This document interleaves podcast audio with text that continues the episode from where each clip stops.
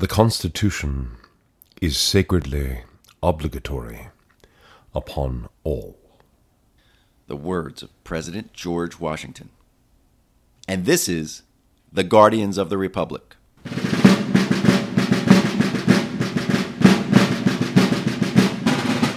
Hello, I'm Patrick Murray from the Monmouth University Poll, and my co host is Ian Kahn from the TV series Turn Washington Spies. On this episode of the podcast, we look at the challenges facing the Republic this week.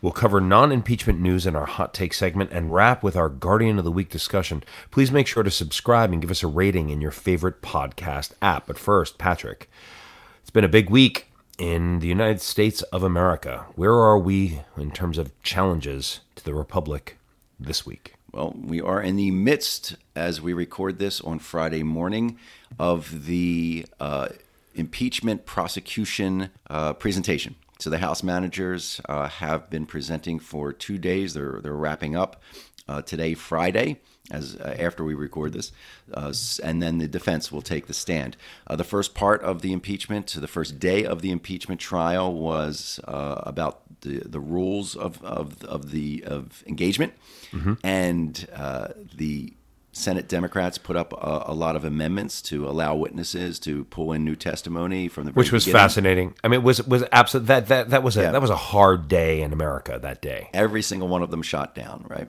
Yeah. So let's talk about the actual uh, presentation of the House uh, case, the case for impeachment. So, what do you think? So, the lead prosecutor, in this case, the lead manager, is uh, Adam Schiff. Yes. Well, so Adam Schiff, you know, it, it was it was surprising to watch. When he came up on that very first day where they were talking about the rules, he stood up there on his first moment, and I, I know what this is like when you're all of a sudden you're on a bigger stage than you're used to. Yeah, uh, Adam Schiff is typically used to being in his House committee room. All of a sudden, he's in sort of a theater in the round almost. He has senators all around him, and I'm going to say this: that in his first hour, in his opening argument that he made he was nervous. I mean, he was he was sucking for air at certain points. His mouth was dry. He was reaching for water. The room was too big for him. It took him until he went back and sat back down and came back on that very first day, on the rules day, um, to really find his feet. Now, once he's found his feet, uh, Adam Schiff, our show is titled The Guardians of the Republic. This, these last three days, I would say all the house managers, but most especially Adam Schiff has doing been doing everything in his power to be a guardian of this republic, fighting for it with, with his, not just with his mind, but with his heart, and has really done a fantastic job. So, as an actor, when you're on stage, one of the challenges is your uh, when you perform in front of children, like if you ever do a mm-hmm. student matinee at 10 a.m., it's very hard unless you got a really, really good show to keep your audience quiet. They'll start talking to each other, they'll start doing stuff. When Schiff is up there, when some of the other House managers are up there, the senators will shift and talk and you know do little things that they're not supposed to do. But when Schiff is up there, they are fully engaged. Those senators on both sides of the aisle. I think his work has been superb through these first three days. What do you think, Patrick? Yeah, I mean, uh, talking about the senators engaged, there was some media reports about uh, senators uh, leaving and mulling about and uh, walking out of the of the room and they're not supposed to, and yada yada. And it sounds like from follow up from from both sides uh, of the aisle that that that seems to be have been overblown in the media. Surprise, surprise, about that. But uh, on on Schiff himself, uh, I thought his uh, summary on Thursday night, where he laid out the case about why do we need to impeach and remove him now? That was, yeah. that was the focus. It was why yep. now? Why does it have to be removed now? Uh, and it boiled down to you. You know, his argument was you can't disagree with the facts of the case unless you don't want to look facts in the face. Which is the facts are that the President Trump did do this. What quote, he is accused quid, of doing. The quid pro quo was there. The question is, does that rise to the level of an impeachable offense that requires his removal right now? Well, also, he was talking last night about Burisma and how Russia is doing it again and how they have hacked into Burisma. And are they going to then use this information to help Donald Trump in the 2020 election? His main point was we cannot trust Donald Trump to do what's best for our country ahead of doing what's best for himself. I have to say that when it first started out and the rules were going, it seemed like Schiff was starting out really hot. You know, he was he was all in on kind of this is this is the importance and you know this is the big moment. And the idea that he's been able to sustain that over the course of three days has really impressed me. I must say. Uh, but I think also one of the things that we have to think about with Adam Schiff, as strong as he is today, and, and this is, happens in every trial, is that he doesn't get the last word um, yet. And the defense is going to take its position. And one of the things that I think it's going to take, because it we've gotten indication that they're not going after the facts, that they were they're going after the motivation of the impeachment itself. And I think one of the things that people will hear about, people who listen to this might not remember this, but back at the end of September, when the news of the Ukraine call broke, and Schiff opened the uh, impeachment inquiry in in the hearings, that he basically parodied the readout of the call itself. Yes, and we discussed it, and we both agreed. I, I in fact, we did not we did our episode that day. Uh, it was that morning, and right. we were both like, "That was a bad move. That's that's going to really." Right. Uh, and you're right. I think that that will come out. And I am to... thinking about because they mentioned it. The the defense, uh, the president's attorneys mentioned this during the rules day that that had happened and I'm thinking about it because now, you know, it's months ago when this happened. And you know, maybe I'm misremembering exactly what happened because I'm looking at some of the reports, including reports in liberal media, which mentions that this was a parody, and and and Schiff made it clear that it was a parody of that he was saying this, um, and that in and of itself would have been inappropriate. But I actually went back and listened to what he did itself, and he did not make it crystal clear. Crystal wasn't clear crystal clear that it, it was a parody. Yeah, did you and watch it or did, wait, wait, wait, wait, Did you wait a minute? No, wait a minute. Did you watch it or yes. did you just listen to it? No, I watched it. If and you watched it, then you then it was pretty clear when I watched it no. with a sort of roll of the eyes that he had that he was not he was not doing a mm. direct quote. That was no, my that was my estimation. I watched it. I watched it and my watching of it was that it looked like he was reading an actual transcript because he kept because it was a script. He had a yeah. script and he was reading it. And in fact, I just want so for our listeners, um, because this is going to come up, I, I'm going to play a little bit of that just so you will know what's happening when the president's lawyers go after Adam Schiff on this. And what is the president's response? Well, it reads like a classic organized crime shakedown. Shorn of its rambling character and in not so many words, this is the essence of what the president communicates. We've been very good to your country, very good. No other country has done as much as we have. But you know what? I don't see much reciprocity here. I hear what you want. I have a favor I want from you, though. And I'm going to say this only seven times, so you better listen good. I want you to make up dirt on my political opponent, understand lots of it. And by the way, don't call me again. I'll call you when you've done what I asked. This is, in sum and character, what the president was trying to communicate with the president of Ukraine. It would be funny if it wasn't such a graphic portrayal of the president's oath of office.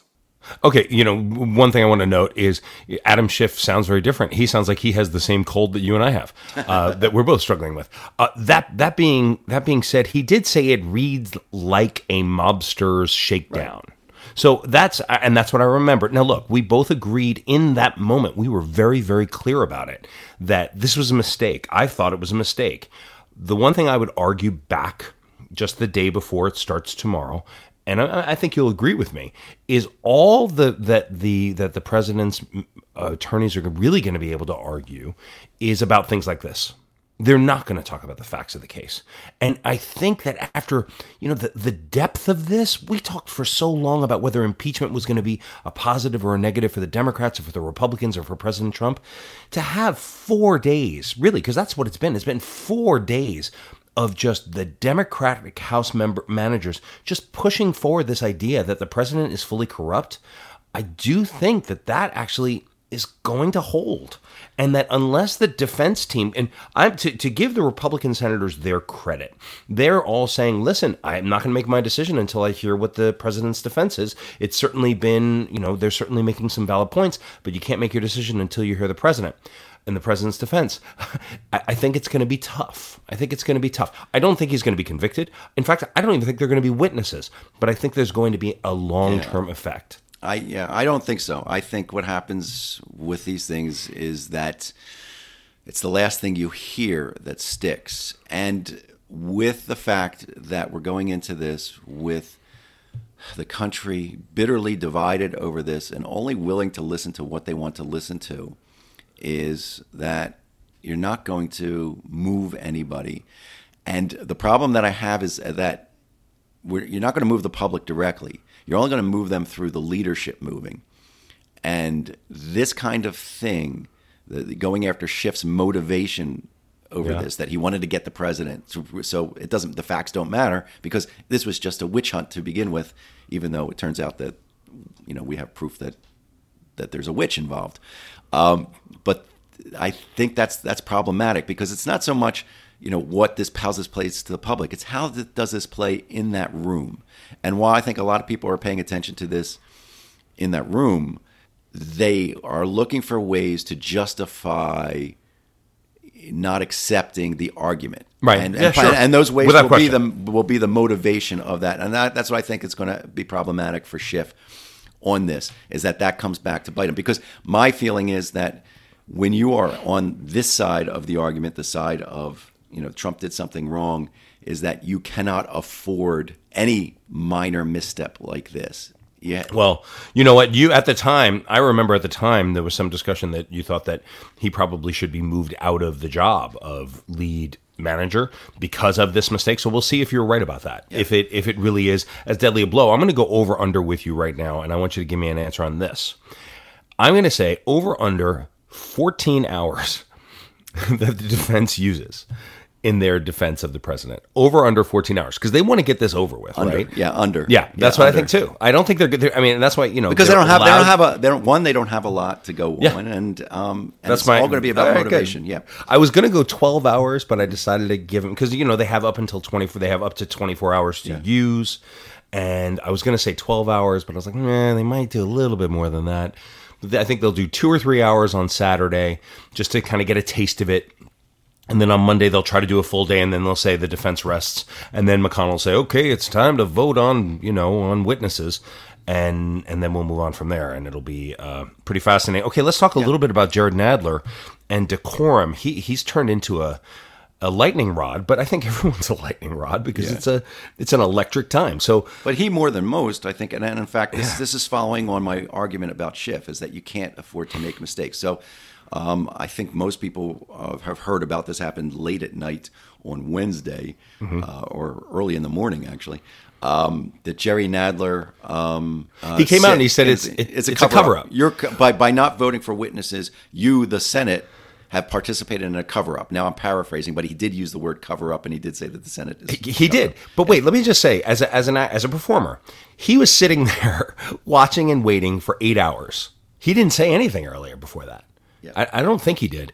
And he's like watching all this go, and it's like his energy just was like, you know what, I.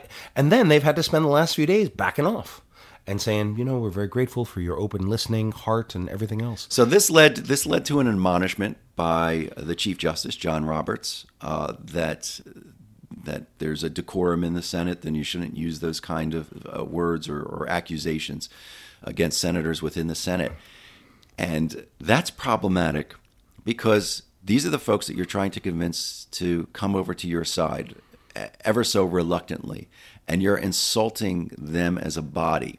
And in fact, And it was Susan Collins, dude. and, and exactly this is yeah. what it, where I was going, right? Okay. It was the, no, the the the news that came out afterwards was that it was Susan Collins who passed the note up to John Roberts that this was unacceptable. Susan Collins, who is one of those people that you are trying to convince, you need. right? And she was upset about this. Not smart moves. I, that's why I said when you're on the side, when even though you have the facts on your side, you cannot afford any minor mistake like this. You're dealing with human beings in that Senate. So it's human beings impossible. with big, with big then. ego. Yeah, but yeah, but then for you to say that, that you can't make any mistakes, what you just said is my is my return. We're talking about human beings here. They're going to make mistakes. Nadler's going to make a mistake. Schiff made a mistake. Overall, their overall work is really quite strong, but they're going to be mistakes. There's no way. It's like saying you need to play a perfect baseball game. Your It's overall wait, their overall their overall presentation is strong in an objective sense, but we're not going for an objective evaluation of the whole. You know, you're not going to be judged on the whole here. You're going to be judged on the end product. Okay, and it's these enough. little, and I think these little things may play a, a an outsized role in the end product. That's tough. That's tough, man. I mean, that's that's uh, that's that's a challenge to say. You know that I, I, understand. I remember. I, look, Nadler went up to the microphone, so it was late in the morning. It was early in the morning Wednesday morning, and then he comes back to the microphone on Wednesday afternoon, and he just looks. You know, he looks like my six year, my seven year old after he made a mistake and doesn't want to make another mistake. Right. You know, it's like a little like, eh, did I mess up? Huh? Am I good? Am I good? Um, and uh, and and sort of finding our way. Okay, so uh, yes, but that that was that was very interesting. Let's talk about Sylvia Garcia for a minute. You've got one thing to talk about, and I've got another thing to talk about. Sylvia Garcia from Texas. Yeah, well, I thought I found her presentation really interesting, just again from a performance standpoint. Um, her job was to lay this out like you would in a straight criminal trial, which is, in order to convict some per, a person, they have to have the means, the motive, and the opportunity. And she kept coming back to that, and it was sounded. uh, What I found interesting is it just because it sounded like a true criminal trial in terms of this presentation. Now she said, you know, the means and the opportunity were pretty clear for President Trump. So what's the motive? And then she wanted to lay out that why did the why was the timing of this request for an investigation from the Ukraine when it was, and she pointed out that it was after Joe Biden announced his run for president, and the polls started coming out showing him very strong against Donald Trump. She said, "So why wasn't uh, Trump interested in Ukrainian um, corruption prior to that happening?" And so she kept hammering away that that's the motive, that's the motive, and that's exactly what you do in a criminal case. You build that story, that narrative around that. Yeah, that, it- she's she was very interesting. She also thing that struck me was last night.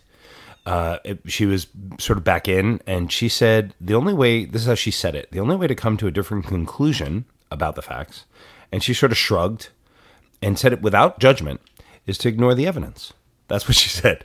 So, you know, now there comes up the only way to come to a different conclusion is to ignore the evidence. You know, Schiff with his impassion, the only way to come into this is to ignore the evidence. And she came out, no, the only way to come to a different conclusion is to ignore the evidence. Is that what you want to do? And uh, it was, uh, it was, I was really quite taken with that moment. So, Sylvia Garcia, a little tip of the hat. Now, Hakeem Jeffries, I, I'm going to give two, I want to give two feelings about Hakeem Jeffries his first speech he had clearly worked on for I guess as long as he knew he was going to be a house manager. He was waking up and he was looking at his speech and he was memorizing his speech and he knew exactly where he was going. It was awesome. And he had this great moment. If you don't know, now you know, in response to, I believe it was Cipollone. Um, fantastic. It, it was it was a star making performance for me. But then yesterday, he had another speech that he gave, and his head was down in the paper the entire time. And you know what? It's not as good as an actor. If you're going into an audition, if you're going to present something, and you can't see your eye, and the, the audience or the casting director or the director cannot see your eyes, you're not going to get your point across in the same way. And I was watching Hakeem Jeffries, who I would have given an A for his performance on, I believe it was Wednesday. Then last night, Thursday night, I thought was weak. And so that was just a little point that I wanted to make about um, about Jeffries. But but when he's on, whew, he was great, unbelievable.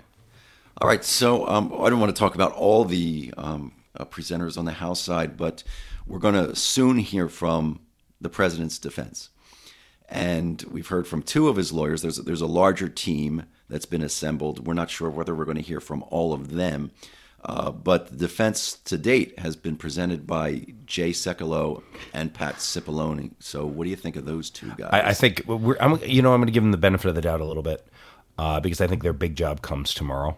It just starts tomorrow. Uh, we'll know more next week. Uh, overall, I think they've been pretty darn weak. Um, but so is their case. So they're they're grasping at straws, and I don't think they're really. I I, I kind of thought they. I, I don't think they're presenting great so far. Um, but again, it's early. You pointed out to me last night about Sekulow. You were pointing out that Jay Sekulow uh, and the the lawyer cases. What tell what was that? What was that again? This is um, so I'm I'm listening, and I, I haven't been able to listen to all every hour consistently. So I tuned in at one point, and Jay Sekulow started talking, and he was on a rant about what the how why does the House have things against uh, something against lawyer lawsuits? Yeah, that was it. So la- lawyer lawsuits. What are what are your problem with lawyers, and and why why can't you file lawyer lawsuits? That's how you do things. It's a lawyer lawsuit. And I said, what the heck is he talking about? I have no idea. So I went on Twitter thinking, okay, well, I can find, you know, people will talk about it here. So I'm putting in lawyer lawsuit and I'm like, I'm seeing this whole string of things on Twitter. What is a lawyer lawsuit? What is a lawyer lawsuit? Well, it turns out prior to Sekulow, Val Demings from Florida, one of the Who house good. managers, was good. was up and she was explaining why the House inquiry hadn't called certain witnesses and certain information because they would have gone through a long judicial process because they would be stymied by the Trump administration. It would take a long time. And, you know, the argument on the House side is that we can't afford this. Um, and, and we're going to hear more from the from the president's defense and from the Republican senators that the House should have done this, that they shouldn't have asked Yep. the Senate to do this. But the point being is that the lawsuits that she was talking about, and she made this crystal clear multiple times in her talk, were Freedom of Information Act lawsuits, otherwise known as FOIA lawsuits. Come on. FOIA lawsuits. So she's talking about FOIA lawsuits, and she's saying Freedom of Information Act all along. And Jay Sekulow clearly doesn't have a clue what she's talking about. And this is okay. So now we are going to go into them for a minute. The problem is they're they're trying to win in the Senate, but they're also trying to keep their client happy. Yeah, Right. And their client is a big fan of big just big gestures, loud gestures. I think no, Your Honor, it's wrong. You know, Right. he he wants all that. So Sekulow, I don't think that really fits into his style, and he ends up coming off a bit of a buffoon. Uh, Cipollone too. Uh, that's why I talked about Hakeem Jeffries, where like, why are we here? Cipollone kept saying, "Why are we here? Why are we here? Why are we here? We shouldn't be here." That was that was actually it was an interesting day. That rules day. It was painful to watch because they kept shutting everything down. But it was the first time where you saw, maybe the only time where you're seeing the lawyers go back and forth on either side. Um, I'm still willing to give them an incomplete. We'll see how they do on Saturday. Oh yeah, we don't we don't know how they're going No. to do. But the so the initial recording from uh, reporting from that um, first uh, day of of hearings or first day of the trial, it was that they did not perform well. So my again, you they really have a client of one that's you know the president that they have to please, and if you see a lot of reporting that says that these guys are not doing well by the president, I wonder how that's going to play out with him. Well, you, talking about somebody who's not doing right by the president. Let's talk about Matt Gaetz for a second. We talked about Matt Gaetz on the show. The firebrand is that a word? That's the right use of that word, Yes, right? sure. Firebrand. Yeah, the firebrand from Florida. Scary guy, uh, smart guy. Yeah, and he's he, he's charismatic been, dude. He's been willing to use uh, to manipulate the, the the House proceedings in order to Without a doubt, he's the one who stormed the SCIF. Yep. he stormed the SCIF. He's the, he's a leader in that house.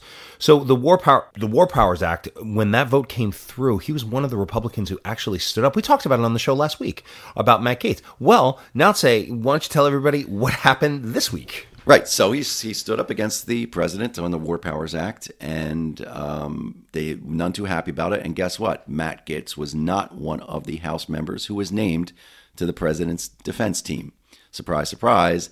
And then he had a comment about how things were going this week. What was it again? that He said he said that the the Democrats are doing a pretty f- pretty fine job of making their case, which was like, wow, why are you saying that? And then he said, and the Republican the the uh, the defenders of the president are coming off like eighth graders. Wait, no, not eighth graders because eighth graders know how to use an iPad. what? What? Yep. That's Firebrand, man. That's Matt Gaetz. That's Matt Don't- Gaetz. Matt Gaetz know, has man. been defending the president all along. He needed an out, and this is what we once one of the things that we talked about that happens in legislatures all the time, whether it's Congress or state legislatures, is that in order to protect yourself in your district, if there's a particular interest in your district, and with Matt Gaetz, it's all the, the number of military personnel that are in his district, that he needed to take a vote that was against his party. And you usually get a pass for that. Right. And in, in Trump world, you do not, you never So get a pass for voting against President This Trump. is this is so fascinating. Because check this out: Cory Gardner, Susan Collins, and Thom Tillis. Let's just say those three.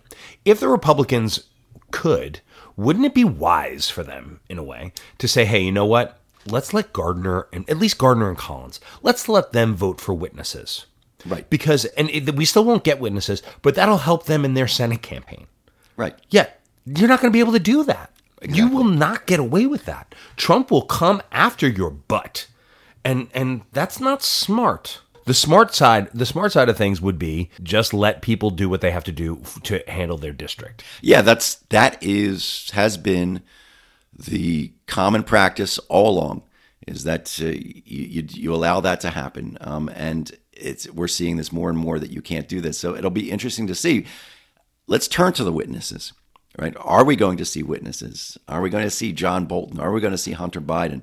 What do you think is going to happen down the road here? I don't think that we're going to see witnesses. I think, I, and, and and in a way, uh, I mean, what I was describing earlier, talking about what these four days have done to the president, and I think that I think it has made an effect. I think it is telling a story about the Republican Party versus the Democratic Party. I think it's brought value. I think it's the opposite of what happened in the Clinton impeachment. I don't think it's helping the president in any way, which was a fear that everyone had because the facts are so kind of damning in a way. Not for the Trumpists, not for the far right Republican. Uh, I'm with Donald Trump no matter what, but with the people who are in the middle, who are going to help decide who's going to be the president in 2020. I think if those witnesses can show up, there is a chance that he actually could be removed. It's not impossible. So I think that to save that from happening, Mitch McConnell's going to, you know, whip it away and make sure that it doesn't happen. And they're going to find their excuses and they're going to, I, I don't see it happening. So um, I sent you this text a couple of nights ago, and it was, you know, I, I typically am the more optimistic of the two of us in terms of the future of the republic. Uh, and it was when Murkowski came out and sort of was talking about Nadler and saying, or Murkowski was talking about process in a way. Uh, feeling, and I just went, "Oh man, she's not gonna do it." Like, and I, I wrote to you, in a, in a sad moment, the fix is in. The question now becomes how does a rigged trial affect November? We are a banana republic.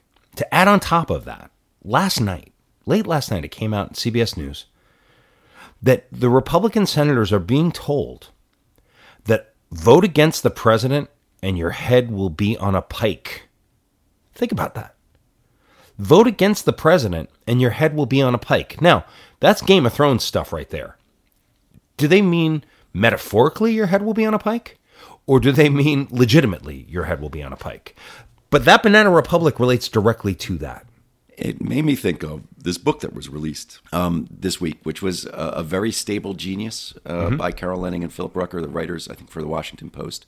Yes, both Washington Post. Right, and the, and there was a piece that has been an excerpt that was released this week of it, which talks about how they were trying to convince Donald Trump about the need for military engagement and our trade deals and all sorts of things around the world, and why we need NATO and why we need a presence in different places, and how this is important for American security and our economic well-being as well. And they had him come over to the Pentagon, and like they did this dog and pony show and he got up and he just yelled at the military leaders there, these commanders, and and called them all sorts of names and idiots and Bunch of babies. A bunch bunch of of babies. crybabies.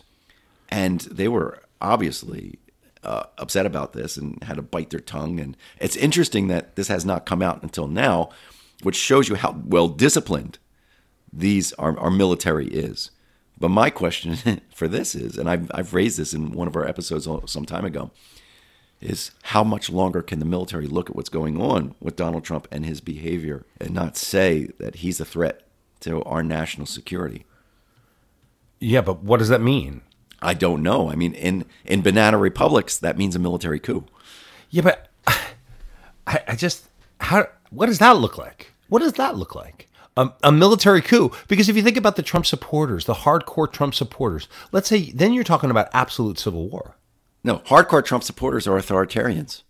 So you just transfer your allegiance from one authoritarian figure to another. No, no, no. I mean, no, I, I mean, I don't know whether that's going to happen, but part of that that's true, that is psychologically true. Oh, okay. Psychologically, it's true, but their their passion is for this particular human being to be their leader. A military coup would be a disaster. I mean, then then indeed we're a, a, a true banana republic. And then um, you, you saw that march in Richmond the other day, the, the march Yeah. for, for gun rights, I where did. it looked like these militias rising up. It's dangerous times. If we've got that going on in the public, where people are going to take the military fight in their own hands, Yes. and you've got the military or, or, or actual military command being demeaned, and then not only being demeaned, but looking at instability in our I, government. I, I think I'm, this I'm is- worried. this is I'm unlike worried. you. This is unlike you. This is unlike you. This is the kind of stuff that I say. I, I, I look at what you're saying here, and I say, I think that's a, I think, I think that's a stretch. Now, maybe if in November President Trump is reelected and this continues going down the path, that might make some sense. Um, maybe I, I don't know. It's it's it's uh it's a you heard it here first, folks. I'll tell you that because I haven't heard that anywhere else. Um, but it's a uh, okay. We We'll have, a, see. we have. I mean, our culture is such that this is hard to fathom, and Yes. and I know these military leaders would be fighting against that a tooth and nail, because it's just not in their it's not in their DNA uh, to go that route. But I'll unfortunately, General Washington would not support that. no, no, he wouldn't. But got to No, remember what what did our founders worried about? They knew the history of republics.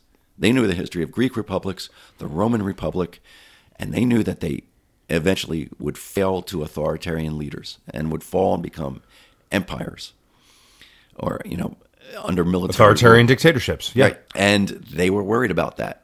We have not had that happen through some very dark times, whether it's the Depression or whether it's the Civil War. Um, we've been able to survive it. So the question is, do we still have the resilience to do that today? And it's happening right now. This is the time. This is when, I mean, it's happening right now, and how the next maybe two weeks goes forward. It is amazing to me. You wonder how much that head on the pike factors in that these that Republican senators are going to be willing to sort of just give it a pass. I don't know how it's going to affect things moving forward. Let's do a quick because we got more to get to here. Yeah. Let's just talk about the patient. How is the patient this week? I think the patient is, is doing worse by, by all this that we're talking about because I'm not looking ahead to how this is going to affect November. I'm not looking to whether Donald Trump is in or out of office. What I am looking at is is this impeachment trial leading to eventually us rebuilding the norms of constitutional behavior? Uh, Is it, is it going to lead to an aha moment where we say, this is not the way we should be behaving, regardless of whether Donald Trump is convicted or not? Is that if do we get to the other end of this and people say, "Oh wait, this was just we went too far. We need to dial it back."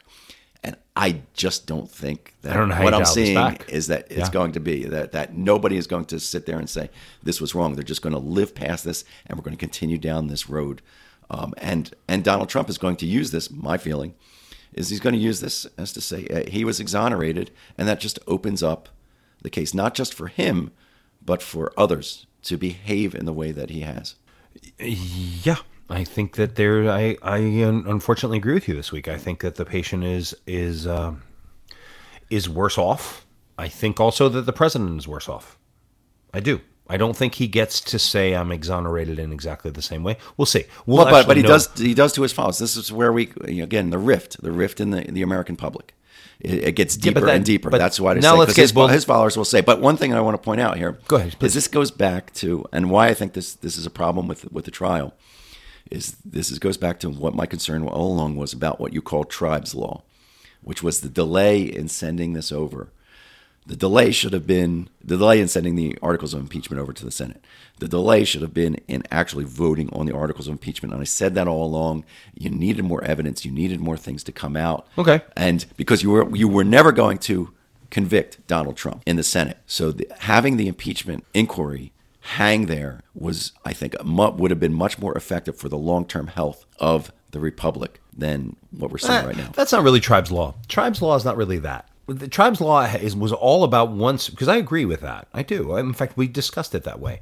But Tribe's law was okay. Well, now we voted on the impeachment. Let's hold them. It's different. It's, it's not. It's not True, exactly true, the true. same. It's not the same. It's not really Tribe's law because Tribe's law was, like I said, very specifically. Let's hold it. All right, so maybe maybe this is Pelosi's law that we needed to move it along quickly in, in the House, and that, that Yeah. whatever whoever's law it was was again I I wasn't I was reticent about that. I was skeptical about the long term impact of that, and I keep thinking that the more I see, the more I was right about being skeptical about. Nah, so okay, quickly. but let's check on the polls, okay? Because with, you have a new poll coming out. You had you you've been a you had a big week of polls. You you've had polls. um, Every every show I'm watching is talking about the Monmouth University poll. I'm like, hey, that's Patrick. The Monmouth University poll says this. Oh, yeah, there, Patrick. There you go, Patrick. So you know, one of the things is there was a new national poll that you guys did, and it shows that the numbers have shifted overall. Uh, in terms of impeachment, a slight tick up in terms of people who uh, agree that um, the Senate should convict. It's 49% in our poll. I think a couple other polls had it just over 50%. That's that's a couple points higher than it had been before the House actually impeached. The thing that's going on with the trial right now, we find that vast majorities want to see, to at least invite officials from the Trump administration and the president himself to testify. They want to see witnesses. In fact, 51% say that these Trump administration officials who did not testify in the House inquiry should be compelled to testify in the Senate trial. But 50 that's what. Wait a minute. Wait a minute. Wait a minute. I'm stopping you. But that's what I'm talking about. You say 80 percent of Americans believe there should be witnesses. Okay. So if 80 percent of the country believes that sh- there should be witnesses, and then the the Republican Senate stops them from having witnesses, how does that 80% not sort of go, why why do we not have witnesses? Doesn't it seem perfectly appropriate that we'd have witnesses? And then how does that not have an effect as it moves forward? Where wouldn't that 80% say, well, this the whole thing is rigged? Doesn't that then shift how they would think about the whole experience? Why not? No, because there's a difference between, and this is a clear difference in, in public opinion measurement between wanting something and demanding something. They're not demanding witnesses; they are wanting witnesses because it's Yeah. normal. And if they're told that, in this case, that we, it won't be normal, many of them will say, "Okay, that's fine." That's the problem. Okay. I, So they're, they're Wait, expecting is- they're expecting normal behavior, but when normal behavior doesn't happen, those who um, at least nominally support the president will say, "Okay, that's fine." Okay, fine. Uh, But but uh, listen, man, I'm going to ask you, and I don't ask you to do this very often. Please do a poll in about a month when this is all over about this, about whether they feel that it was a fair trial. Oh, We in will because because guess what? We we we asked about the House inquiry.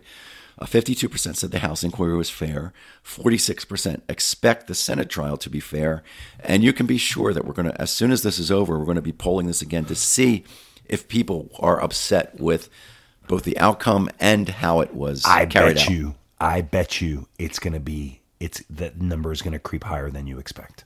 Uh, I'd be surprised. Okay, we're going to do an over under on that, just like we right. did on the 12 hour, 14 hours.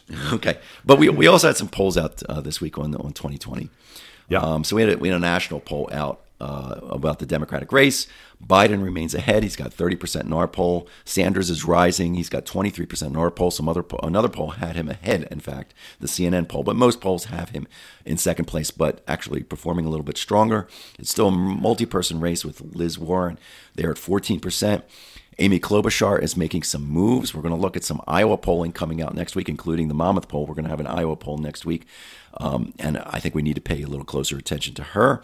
Pete Buttigieg is not polling all that well nationally, but again, he's polling well in the early states. Mike Bloomberg, that's the, the big one. He's at 9% in our poll nationally. Uh, he's not competing in the early states. Uh, he's putting all his money on Super Tuesday and later, and um, at least some of it seems to be paying off. Yeah, and but now I'm going to ask you this question before we move on. Why are you bothering with national polls? Why are you doing that? And that's that's a good question. And and here's why. Because the president's being impeached. And what that means is uh, we had a plan originally that we wouldn't do that many national polls uh, from December through February, that we'd be doing a lot more state polling. A national poll cost about double what our state polls cost uh, for these primaries. And the problem is, if you're doing uh, the impeachment is so important to keep track of that we have to do these national polls that we tack on those questions about 2020 uh, Uh, Democratic polls. I agree. Okay. I don't think it's as meaning, meaningful in terms of the long run because we know that once the Iowa and New Hampshire results come in, the national poll numbers will shift radically if that's Yeah. what happens in those results. But the reason why we're doing these national polls is because they're just being tacked onto these impeachment polls that we have to do because that's the most important thing that's happening. Okay, but wait. right now. so I want to add one more thing to polling. There's just so much to talk about this week. There's a CNN poll that came out which really showed a shift where Joe Biden is up to 53% to 44 against Trump. Michael Bloomberg is at 52% to 45 against Trump. Those numbers have widened, and I think it has to do with the impeachment. I really do. Um, you don't think it'll stick? I, I, I think that CNN poll might be a, a bit of an outlier. And you, and uh, yeah, but I'm- wait a minute very- now. You're you're, you're very familiar, with, the with outliers. Stop though. But wait a minute now. Your outlier poll, which showed Elizabeth Warren ahead, wasn't an outlier. It was just like a month early. Remember? Mm-hmm. So are outliers necessarily outliers or a sign of what's coming in the future, perhaps? Well, what I'm saying is because it's because it's an outlier right now, we don't know. So I'm not. You know, you're asking me to comment on this trend. If you don't know, now you know. and Mr. Brown. oh, jeez. And um, I don't know whether that's a trend yet. Okay, very good. Um, all right, so let's uh, let's move on to our hot take segment. Uh, but you wanted to talk about something with uh, the non. Yeah, you know it's funny because we're, we're we we always try to come up with topics for a hot take segment that are not the topics that we're talking about in the main part of our, our newscast. So what I did is I went to Google and, and I wanted to look for non-impeachment news this week, and as soon as I typed in the word non n o n, non-impeachment news this week came up as the first search term. Um, There you go. I wasn't the only one looking for non-impeachment news this week, but what was what was ironic about this is as soon as I clicked on that search term, it was all impeachment news. so, but anyway, we did find some non-impeachment news, and uh, we're going to talk about that in our hot take segment. So, this is where we take 90 seconds to discuss one of those topics in the news, and when you hear this sound, it's time to move on to the next topic. So, Ian, what do we have up as our first topic? Joe Biden had, uh, I'll tell you this, had a couple of really emotional moments this week on the trial, and it turns out that they were both on the same day. Yeah, so uh, let's listen to those clips before we start the, the clock. The first one is him on Joe Scarborough, right? Uh, Morning Joe, yep. Talking about his son, Bo Biden. How much guidance and how much inspiration do you get from Bo? Joe, Bo should be the one running for president, not me. Um, every morning I get up, Joe, not a joke. I think to myself, is he proud of me? And the second one we have is uh, Biden being uh, trailed by a CBS reporter and being asked a bunch of questions, and you hear his response here. Why wasn't his apology enough, Mr. Vice President? Why, why attack Sanders? Why, why, why, why, why, why, why, Yeah, why, you're why, oh, you're getting nervous, man. Just calm down. It's okay. He apologized for saying that I was corrupt. He didn't say anything about whether or not I was telling the truth about Social Security. I thought that was tough. Uh, you know, uh, one of the things you, you brought up the why, why, why, why, why first on this. And I pointed out the the Bo Biden. You know, when something happens like that at the top of your day, where you have an emotionally cracked moment, because Biden went to tears almost when he was talking about his son. For God's sakes, I'm like, guys had so much tragedy in his life. It sort of opens you up for the rest of your day. Um, makes you a little bit. And you, the the music was very loud in that place. I mean, as we can hear from the clip, and and and I forget the name of the reporter was really peppering him, trying to get an answer. Yeah, it was a it was a big scrum. He was moving into another room. The reporter really was asking, kept uh, pushing, pushing, on, pushing, pushing, pushing, pushing. And it, it was not a good moment for Joe Biden. It was. Uh, you, you how did you? How I did- what did you actually, it? I, I, I thought he handled that actually fairly well because you can see it in his face that that why, why, why, why, why was really frustration. It was just absolutely, you know, uncontrolled frustration. But he snapped out of it. he did. He snapped out of it and he he stopped and he answered the question and he gave the guy a little uh, punch on the chest. Not a punch, uh, uh, a little, uh, little open hand, open hand. Yeah, a little, little, little, little tap, little fist bump. Take it easy, kinda to the man. chest, Like, hey, Yeah. hey, man, like, okay. Well, anyway, what do you think of that? Well, I'll tell you this: that I remember back in the summer, I was speaking to a good friend of mine who's a lawyer at the ACLU, and I said to him, "I'm going to repeat this joke." I said, "I just don't know if Joe Biden can make it to the finish line." He said, "I'm not sure he can make it to the early bird special." I'll tell you this: he's made it to the early bird special. He's stronger than we thought, and he's coming into Iowa with a little bit of wind at his back. I'm I'm impressed actually by Joe Biden. I All am. right. So our next topic is uh, there's this report out that Obama has been telling people that he is really worried about uh, Bernie Sanders becoming the nominee. What do you think? I think that I understand why he might, but you had a point of view about this that you thought it was not true. I think the report itself is not true. Um, the you know the Because said that he was going to do something about that it. he was going to do something about it, right? And this comes on the, the, the heels of Hillary Clinton, um, and you know That was, oh, you know, renewing her feud with with with That was that was foolish. That was you- dumb. Right. That was. I'm sorry, Hillary Clinton. You know, tip the hat to you for all you did for the country. And why are you going and doing that and opening the door for Tulsi Gabbard to be able to open a a libel case against you because you're not so popular anymore? Yeah, uh, it's so, a mess. So put that aside. So uh, Okay, yeah, sorry. put yourself. go Yeah, I mean, no, no. I mean, I'm, I'm talking to Hillary Clinton. Yeah, put your own personal animosity with, aside because you, you you weren't helping the cause there when you did that. But with with the the Obama report that that he's talking about this, it just it just to me smells like those kind of fake news I hate that reports. expression. Yeah, well, it's uh, fake news reports that we got on Facebook in 2016, and, and Mm-hmm. shouldn't just being say hate. perpetuated. I don't like that expression, fake news. It's employed by the president too often. Uh, look, if if Bernie Sanders becomes the nominee of the Democratic Party, I think it's going to be problematic for the Democratic Party across across the country. My my friend Garry Kasparov, the chess master, often talks about the 1980s when Bernie Sanders used to go to Russia and proselytize for communism in America. And Kasparov always says, "Look, if he becomes nominee, sorry, I'm going to do it, Kasparov. He becomes nominee. I promise you, communism everywhere. Say, do you want communism? It's going to be communism." And and the reality is that that's actually starting now. I just saw an article right before we went on the air about Bernie Sanders and communism in the 1980s. So we'll see how that affects things. Okay. Um, okay. So moving on, Jeff Bezos was hacked by the Saudi crown prince Mohammed bin Salman, and it's just like the really rich kids, popular kids in school getting into an argument. Yeah, so if you haven't, if, if folks remember this back, I think it was in the summer. Did these pictures come out of Jeff Bezos with his mistress Sanchez, Miss Sanchez, Yeah, yes. and broke broke up his marriage and all that kind of thing. So the question was, where did these? They were in the, the National Enquirer? Where did they come from? And it turns out they came from a WhatsApp uh, conversation that Bezos had with the crown prince.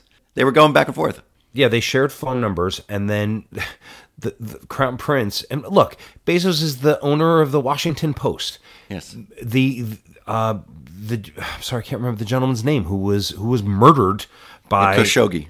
Thank you by Mohammed bin Salman, and so and, and the Washington Post isn't letting it go. So you, you see like a direct battle. I, I Yeah, I, and this I was, was- so wrong what- to say. I'm wrong to say the rich kids getting it. It's far more serious than that. I apologize for that. That was right, wrong. Right. But so what happened here is so in, in the midst of these conversations, one morning, uh, uh, the crown prince sends Bezos an unsolicited video, like, "Hey, watch Sure. this, dude." I mean, you're talking about rich kids. That's exactly what it sounded like. And in that was malware that downloaded all his phone information back to Saudi Arabia, which included those pictures.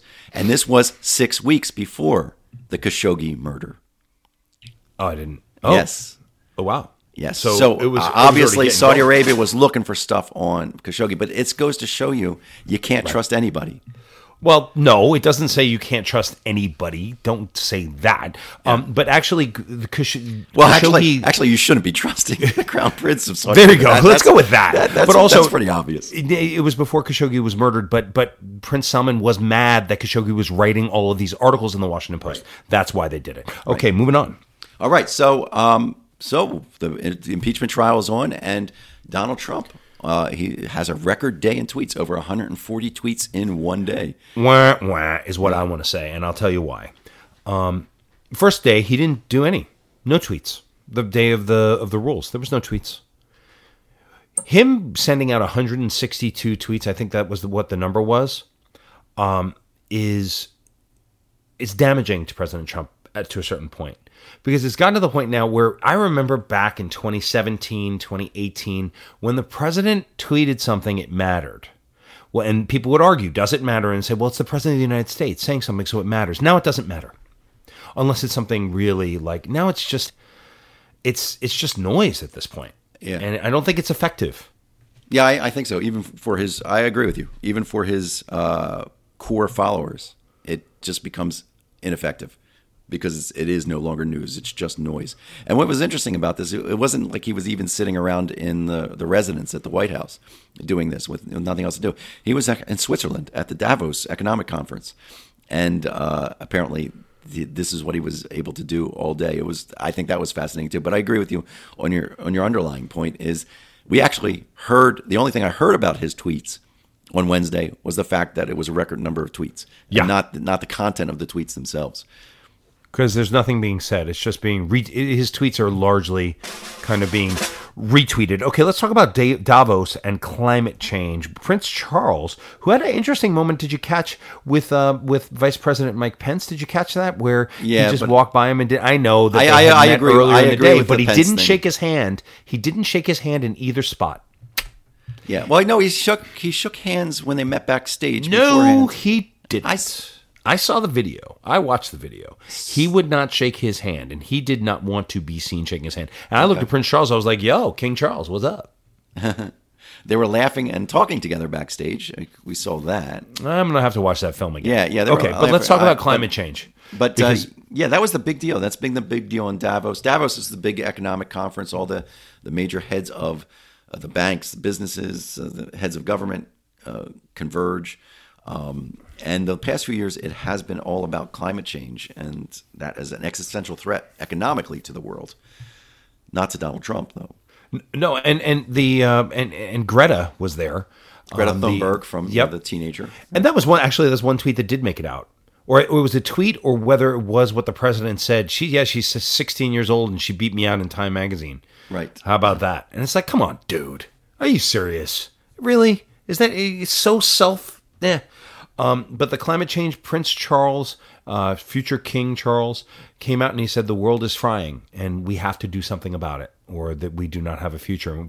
Based on everything that we're seeing in Australia, um, is uh, and everywhere is is certainly true. Okay. All right, so um, let's wrap our hot take segment with uh, Hakeem Jeffries. Let's let's visit him again. But the thing that I wanted to point out because I thought you would have an interesting take on it was that he said maybe we should subpoena the Baseball Hall of Fame to find the one uh, baseball writer who did not vote for Derek Jeter to get into the Hall of Fame. Yeah. All right. Well, this is a little nod to all my buddies over at Sleeper on the Bus who listen to the show every week. Um, I'll tell you this. The people who are, I'm a New York Yankee fan. I grew up in New York. Uh, father put a Yankee hat on my head when, in 1976, 1975, when I was when I was three years old. Uh, Yankee fan, Yankee fan, Yankee fan. The people who are complaining about Derek Jeter not getting a unanimous vote for uh, the Hall of Fame, to me, are foolish on this point. Because Willie Mays, who was a far superior player to Derek Jeter, did not get near a unanimous vote. Joe DiMaggio, who was a better player than Derek Jeter, did not get a unanimous vote. Mickey Mantle did not get a unanimous vote. You go down the line, no one until Mariano Rivera had ever gotten a unanimous vote. I do not believe, having watched Derek Jeter for his entire career, that he should have been the positional player who actually did get a unanimous vote. He wasn't that good. And his his value, he was great. I mean, he's still a Hall of Famer. Like, let's not don't tear my head off. But in terms of his Hall of Fame career, it had more to do with longevity. And if you look at the last five or six years of that career, he was a, a deficient shortstop and would never move off of the position. I have my arguments with Derek Jeter. I think it's perfectly fine, more than fine. I think it's more than appropriate that he was not named uh, a unanimous Hall of Famer. Mariano Rivera, I actually think was appropriate because he was so selective. There was never been a, a, a relief pitcher that has ever been as good as what Mariano Rivera was. Derek Jeter does not qualify, in my opinion. So you disagree with Hakeem Jeffries that there is Yes, no, I, I no, no firmly. need to subpoena he's, the Hall of he's just he's snowing. It's he's Brooklyn and he's Brooklyn and Queens, right? So he's throwing a little love to his constituency. You know, he good for him, but no, no, I disagree. And I know more about baseball than Hakeem Jeffries does. He he knows more about law though. Okay. So well, let's move on then to our Guardian of the Week, and I'll turn that over to you. Okay, well, I got a phone call from my mom, uh, who's a big fan of our show, um, and she said, you know, I, I was thinking, is Adam Schiff? Do I want to put propose Schiff? I was like, no, no, it's not No, for no, Guardian no, of the. Week, right? No, no, I understood. Uh, and then my mom said, you know, Jim Lehrer passed away. I said, yeah. She said, will you please watch the second half of the news hour? And I wasn't able to because I was watching the impeachment. I will watch, mom. I'm gonna watch. Um, But uh, you know, Jim Lehrer, I've been a fan of his for for a long time. She said he would be a good guardian of the week. I went, yeah, that's a pretty good idea. So I proposed it to you, and you said, Absolutely. I mean, he was a hero of mine when I was a kid, and uh, when I wanted to get into some type of politics without actually getting into politics. And he was one of the, the, the folks that I looked up to, uh, him and, and Robin MacNeil on the MacNeil Lehrer report, which became the MacNeil Lehrer Hour. But you know, Jim Lehrer is uh, you know they started back in 1975. He was a newspaper man, turned to TV. Uh, the dean of presidential debate moderators. He moderated 12 debates. And, uh, you know, there's a quote from him that I think is really is useful to think about today and something that we need to go back to. And he said um, when he started the news hour that we started off saying to ourselves 10 years ago that it is fairly easy to produce heat, but very tough to produce light. And so, you know, he says, we, you know, we take the passion out of issues, but if I'm going to fail, I would rather do it that way. there's a there i'm going to read his 10 points of how he goes about his journalistic career um, here we go. Do nothing i cannot defend. Cover write and present every story with the care i would want if the story were about me. Assume there is at least one other side or version to every story. Assume the viewer is as smart and as caring and as good a person as i am. Assume the same about all people on whom I report. Assume personal lives are a private matter until a legitimate turn in the story absolutely mandates otherwise. Carefully separate opinion and analysis from straight news stories and clearly label everything. Do not use anonymous sources or blind quotes except on rare and monumental occasions. No one should ever be allowed to attack another anonymously. And finally, I am not in the entertainment business. We could use a man like Jim Lehrer again. Yeah, So- Judy Woodruff does a fine job. I think. Yeah. I think she she does a fine job, but it's time for the next generation. But maybe, um, maybe that is not what these times are about. Yeah, and I think it's less about the personalities today than the, the industry and the business itself. Okay, That makes this problematic. Okay, so that's it for this week's edition of Guardians of the Republic. If you have any suggestions for a Guardian of the Week, like Ian's mom, please Like reach mom. out to us. Yeah, sure. Reach out to us on, on Twitter at GuardiansOTR. And make sure please to subscribe to get the latest episodes on iTunes, Stitcher, Spotify, Google Play, or your favorite podcast app.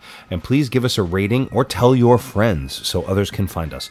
Also, check out our website at guardians-republic.com. Thanks for joining us, and we will be back with a new episode next week. See ya.